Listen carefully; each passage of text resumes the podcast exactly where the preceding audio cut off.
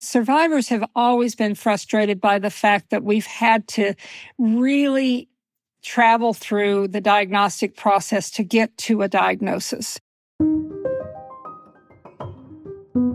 That's the problem we're trying to solve. We're trying to get women in to see physicians. We're trying to get the physicians to understand exactly how to go about diagnosing this disease, how it presents. This is Overlooked, and I'm Golda Arthur. For this episode, we're going to break format and hand the mic to women who, like Mom, have survived ovarian cancer.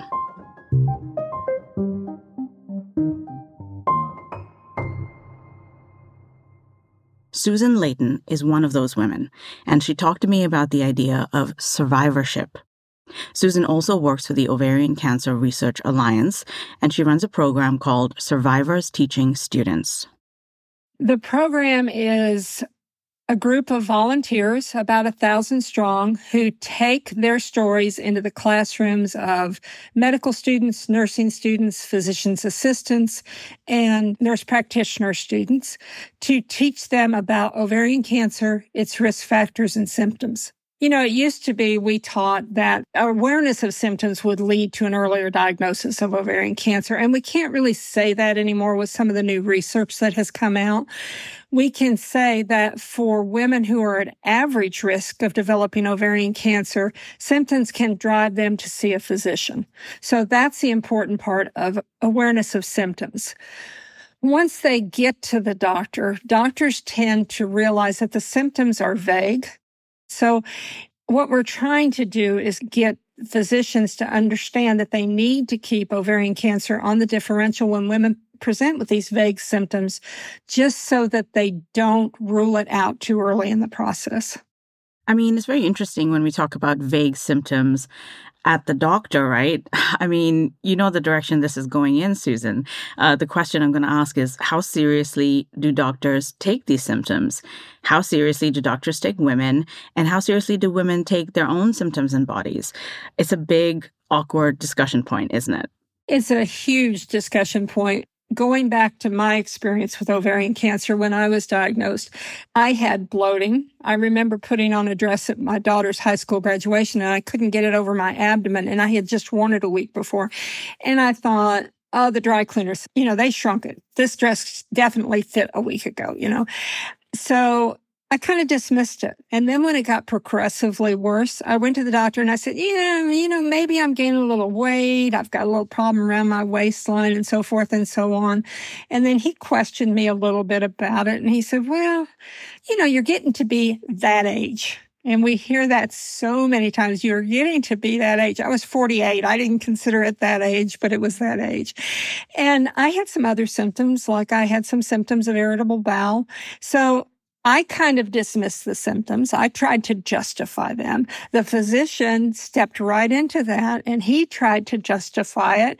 And so I went through about 6 or 8 weeks of treatment for a benign condition before I was led to the diagnosis.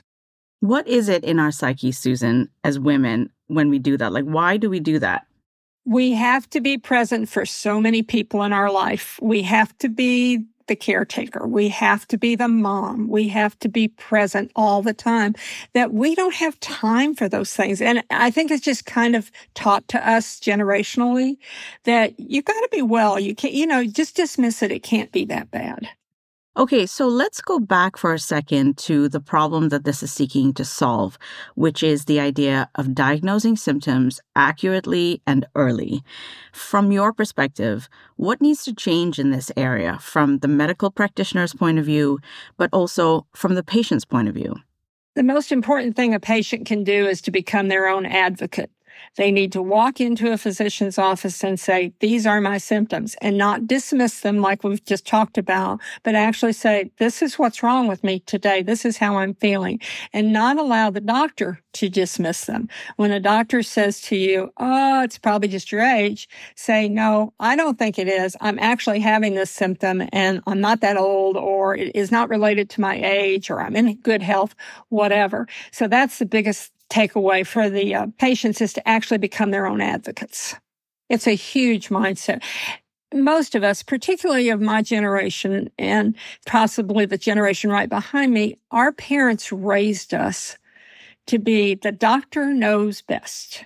You do what the doctor tells you. And for a lot of people, it's really difficult to get in that room and say, but wait a minute, have you thought about ovarian cancer?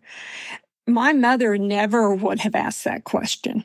I will because I'm a little bit, I'm a little outspoken, but most women in that setting will not question a doctor's authority. And I really wish they would take that away. Susan, would you be comfortable talking about your own story for a little bit as well? Sure. So tell me about your diagnosis and how you found out. In 1997, so it's been almost 27 years, I was having some symptoms, like I said, very vague, intestinal upset, bloating. Went to my doctor, was treated for irritable bowel syndrome, was given a heartburn medication, and told, go home, wait 6 weeks, come back. If it's not any better, come back sooner. I was back in his office in 5 days. I said, this is just, nothing is working. And he said, well, it's your gallbladder. Your mother had gallbladder disease. Your grandmother had gallbladder disease. Let's just get you a CT scan and see, or an ultrasound and see what's going on. So they sent me over for an ultrasound. It was a Friday afternoon, and while they were doing the ultrasound, the technician got this worried look on his face. That blank look they're supposed to keep, Bill, it wasn't there. And he quickly turned the screen off and ran out of the room. Came back in with the radiologist, and the radiologist said to me, you have to have a CT scan. I said, okay, it's Friday afternoon, 5 o'clock, I'll see you on Monday. And he said, no, you don't understand, you have to have it now. And I said, well, what did you say? Oh, nothing. Well, nothing, that's not true. So I had the CT scan, and I knew I was in trouble when my family practice doctor walked into the radiology suite. They don't show up on a Friday afternoon for anything, And he said, they found something on your ovaries. I hadn't even thought about my ovaries in years, I had had a partial hysterectomy years before. So long story short, they told me that I probably had ovarian cancer. I had two masses, went to a GYN who said, you definitely have ovarian cancer, which you couldn't tell without a biopsy. But he said, and women die of that disease, which scared the living daylights out of me and is another reason I do this program, because I think it's so important that doctors realize there are ways to tell women things like that. I was referred very fortunately to a gynecologic oncologist at University of Alabama in Birmingham. That is the doctor everybody wants to see. You need to see a gynecologic oncologist, and that's one of the things we teach in Survivors Teaching Students because it is so critical to a woman's outcome. He saw me. 2 days later, I had surgery. I was diagnosed with stage 3C endometrioid ovarian cancer. I went through 6 cycles of chemotherapy, and after that had what they called a second look surgery, which back then was standard of practice. They showed no evidence of disease, and I went on my merry way thinking everything was all right. About a year later, my CA-125 started going up, which is the tumor marker for ovarian cancer. It started going up, and they did a CT scan and found a small tumor in my pelvis. We tried a clinical trial of a new drug, and the drug failed. So he said, well, you're young enough, we'll take it out. And I had surgery to have that tumor removed, and it was benign. He said, I think your CA-125 was going up because you had some irritation from scar tissue and that benign tumor. Well, that was not the cause because my CA-125 kept going up. And they do another scan, and they couldn't find anything else. And it'd go up a little bit more, nothing unscanned. So finally he said to me, you have a choice. You can either have chemotherapy to treat the number, which was increasing every month, or we can wait and watch. And I was feeling great. I said, okay, let's wait and watch. And so every 3 months, I would see him. We'd do a CA-125, and we'd have a bet on how high that number was going to go. And we'd have a CT scan, and nothing showed up. He said, when you have symptoms, let me know. I waited 8 years, and I finally developed shortness of breath. Went in to see him, and he said, well, we had this new thing called a PET scan. They did the PET scan and discovered a massive tumor in my chest. It was sitting on my lung and compressing my heart. And referred me to a cardiothoracic surgeon. They took the tumor out. It was indeed ovarian cancer that had metastasized to my chest. They took it out. 6 weeks after surgery, my CA-125 went back down to 7, and it has been there ever since.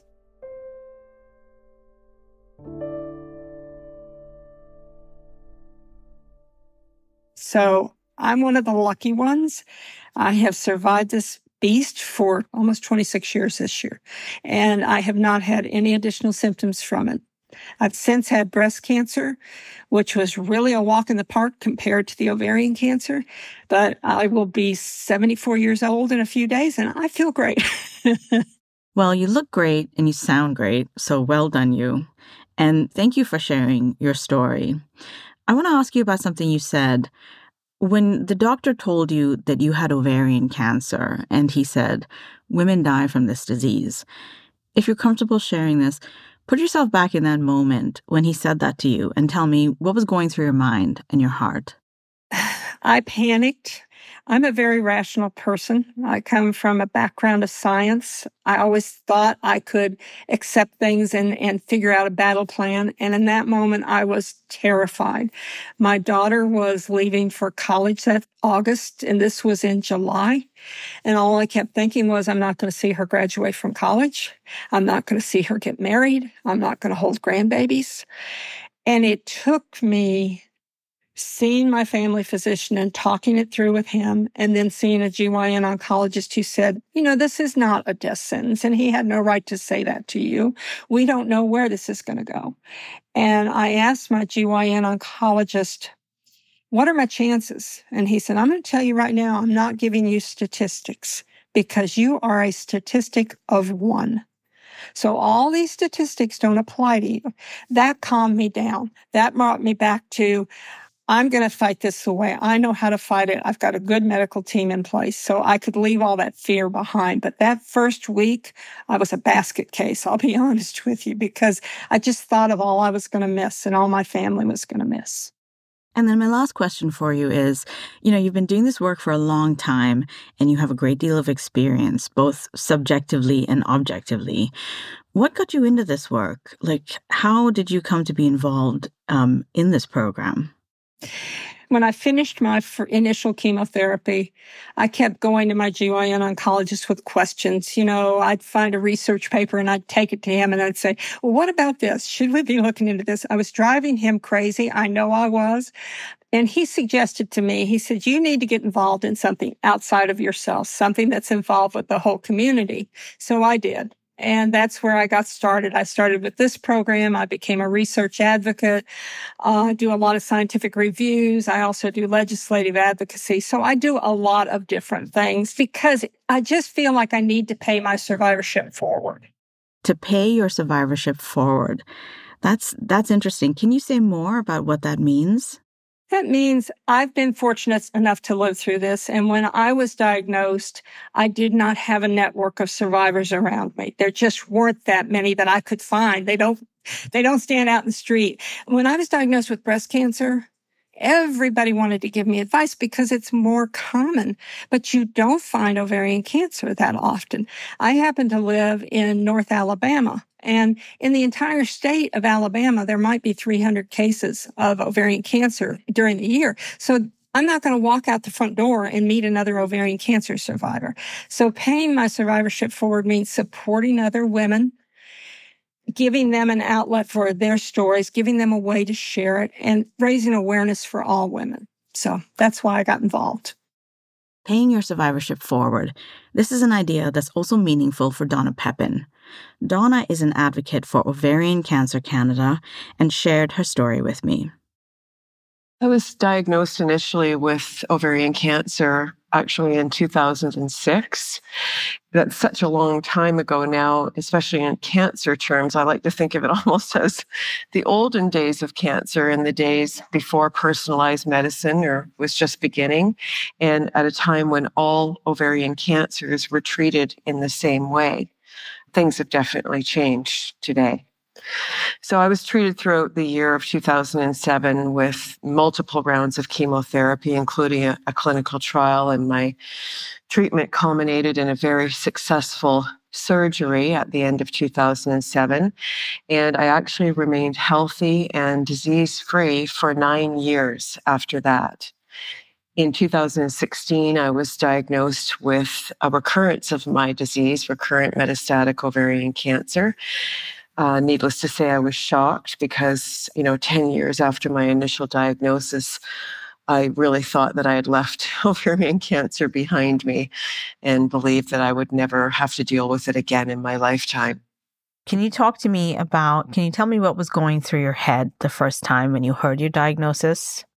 I think ignorance is truly bliss.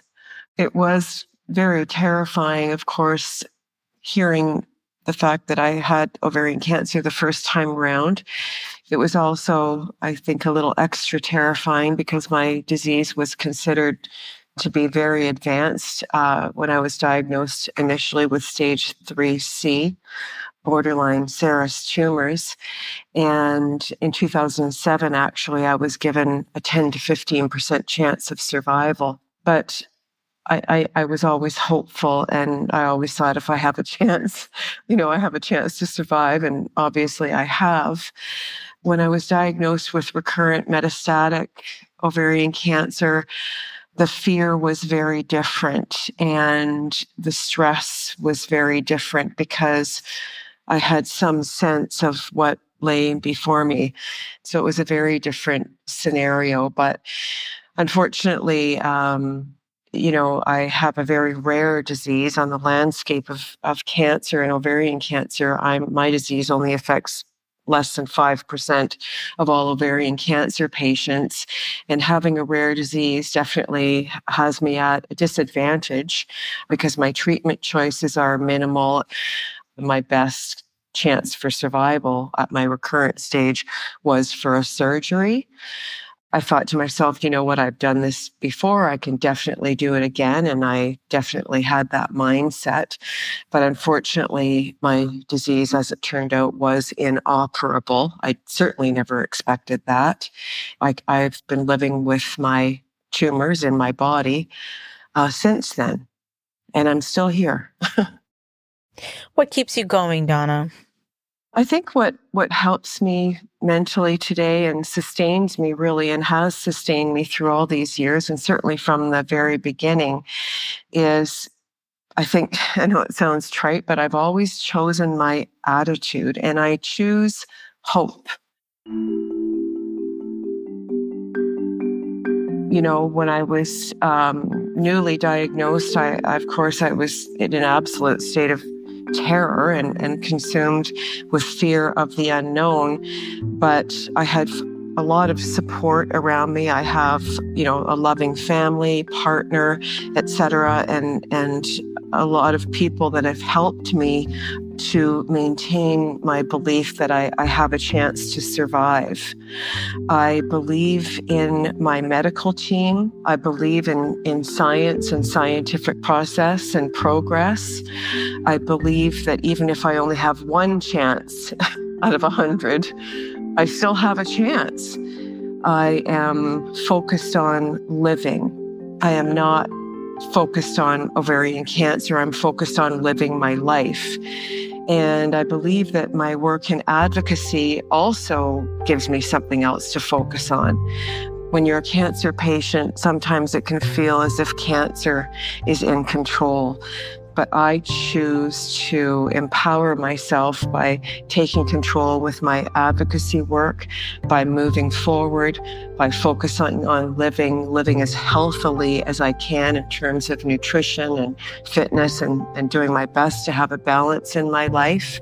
And I believe in the future and that things will change and that greatness in terms of a breakthrough in the treatment of ovarian cancer, I do believe it's on the horizon, and I'm fully aware of the dedication of the scientists in Canada and around the world who are working for us. you know, with the new funding that has come through from the federal government, things are changing, things are happening.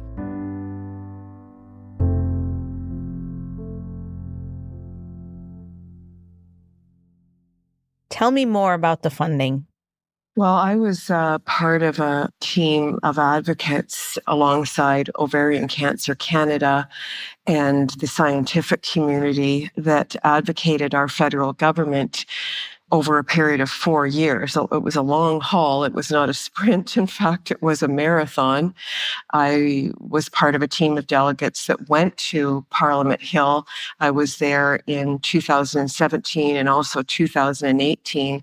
And in 2019, the $10 million we had asked for an investment in ovarian cancer research was granted over 5 years, a 5-year grant from the federal government of Canada for the Ovarian Cancer Canada Research Initiative. We were seeking funding for research in ovarian cancer, and our message was the same from the beginning of the 4-year period and until the end, and that was the reality of ovarian cancer, meaning the outcomes and improvements in survival rates and progression-free times had not changed in 50 years, that the status quo wasn't good enough, that Canadian women deserved better. And I know that for myself, in the last and final year that I went to Parliament Hill, I actually begged. I begged on behalf of my community. I begged on behalf of all the women that we've lost to this disease and their families. So I'm sorry, it's very emotional for me. But I said, you know, please help us. Help us to save lives. Help us to end the suffering. Help us to move research forward. And the only way that these grim statistics and these terrible numbers are going to change is through scientific progress. We need funding. And they finally granted us the money. So amazing. Donna, tell me about the first time you went to Ottawa, and that would have been back in 2017. Tell me a little bit about that trip, that journey. Take me back to that moment. Yes, of course. The first time that I went to Parliament Hill in 2017, I was, you know, I'd never been to Ottawa before. I was definitely honored to be the voice of ovarian cancer patients in Canada alongside executives from Ovarian Cancer Canada, as well as research physicians and clinicians who accompanied us as well. And we were essentially teams of 3 that were scheduled to meet one-on-one with members of Parliament in their offices. And so I remember the excitement and the feeling that I had, you know, even physically walking up the hill and looking at the Parliament buildings and going through security and walking through those hallowed halls and really experiencing and feeling that sense of history that was there. And when we met with our delegates, our teams of 3, when we actually sat down and met with members of Parliament, you know, we had an amazing reception. I felt that people really listened, and the members of Parliament, you know, really cared and seemed to sincerely care and want to help us. And certainly the Women's Caucus was supportive to our cause as well. And after our day on the Hill, I know that we all walked away feeling elated and feeling positive and hopeful that we would finally have our funding. But when the next budget came down, unfortunately, we didn't get it that year. And I think also, to be fair, I can't even imagine what it's like to be a member of Parliament. You know, there are people in front of you all day long. Everyone has their hands out. And when I returned and I was asked to accompany Ovarian Cancer Canada again the following year, when we were invited back, I had a very different perspective going to Ottawa that year. I was certainly no longer starstruck. And in fact, I was armed with a little anger, because that year I knew far too many women that were suffering and dying of our disease. I'd lost some friends and people that were very close to me, and I was angry. And I remember actually. It was very random at the time, but being connected on the phone with a woman in Vancouver when I had landed in Ottawa, and I was going from the airport and driving into the city, and speaking on the phone with a woman in Vancouver who was facing her 7th surgery for ovarian cancer and had been just suffering for years. And that woman inspired me. I said, I'm going to tell your story tomorrow, and I'm taking you with me to Parliament Hill.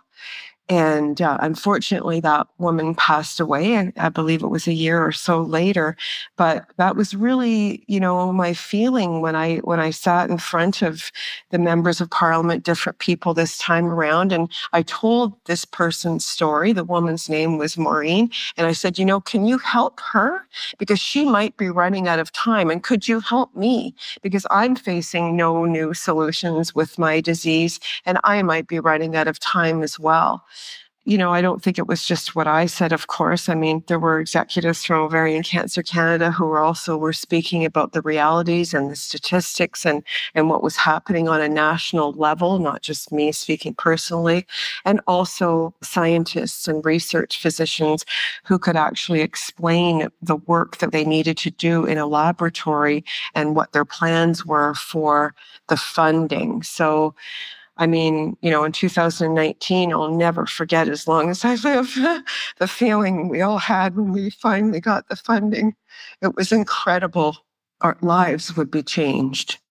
I want to follow up on something you said. You said you went there armed with a little bit of anger. Can you describe that anger for me a little bit more? The outrage, really, that if I think about, as I said, I knew so many women in our community and across Canada that were suffering, and the fact that outcomes and progress and improvements in treatment had not been made in more than 50 years. If we compared the survival rates, for example, with causes like breast cancer, I'm not an expert in the realm of breast cancer, certainly, but I believe that there are a myriad of treatment options. But there's only one reason why that has happened, and that has been that research has been funded and that scientific progress has been made. So to sit in front of a member of Parliament, I felt angry, and I was saying, the status quo, it's not good enough. We deserve better. Improvements have to be made. You must help us. This is just not acceptable on any level. There's only one way that these statistics will change, and that is to fund research. We've got to move this forward. Donna, when the question is asked, why haven't outcomes changed in 50 years? Why hasn't the needle moved? What's the answer that you found that was obviously unsatisfactory? I think one of the biggest problems our disease has had is awareness, because it is a rare disease. Quite frankly, there aren't a lot of survivors and advocates like me around, because most women don't live past 4 or 5 years with this disease. So the fact that I'm still here, 17 years after my initial diagnosis is, in my mind, nothing short of a miracle. Thank God for organizations like Ovarian Cancer Canada, who have given people like me a platform to speak out. But my advocacy work really is a gift for me. It gives me a focus and a purpose, and I'm honored to do it. And I will speak about my disease as long as I'm here and able to. We have a long way to go.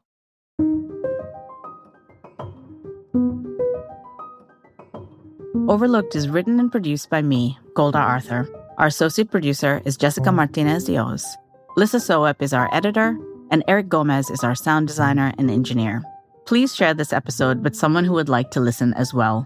Subscribe to the show on Apple Podcasts, Spotify, Amazon Music, or wherever you're listening to this. And for more information about the show, check out our website, www.overlookedpod.com. Thank you for listening.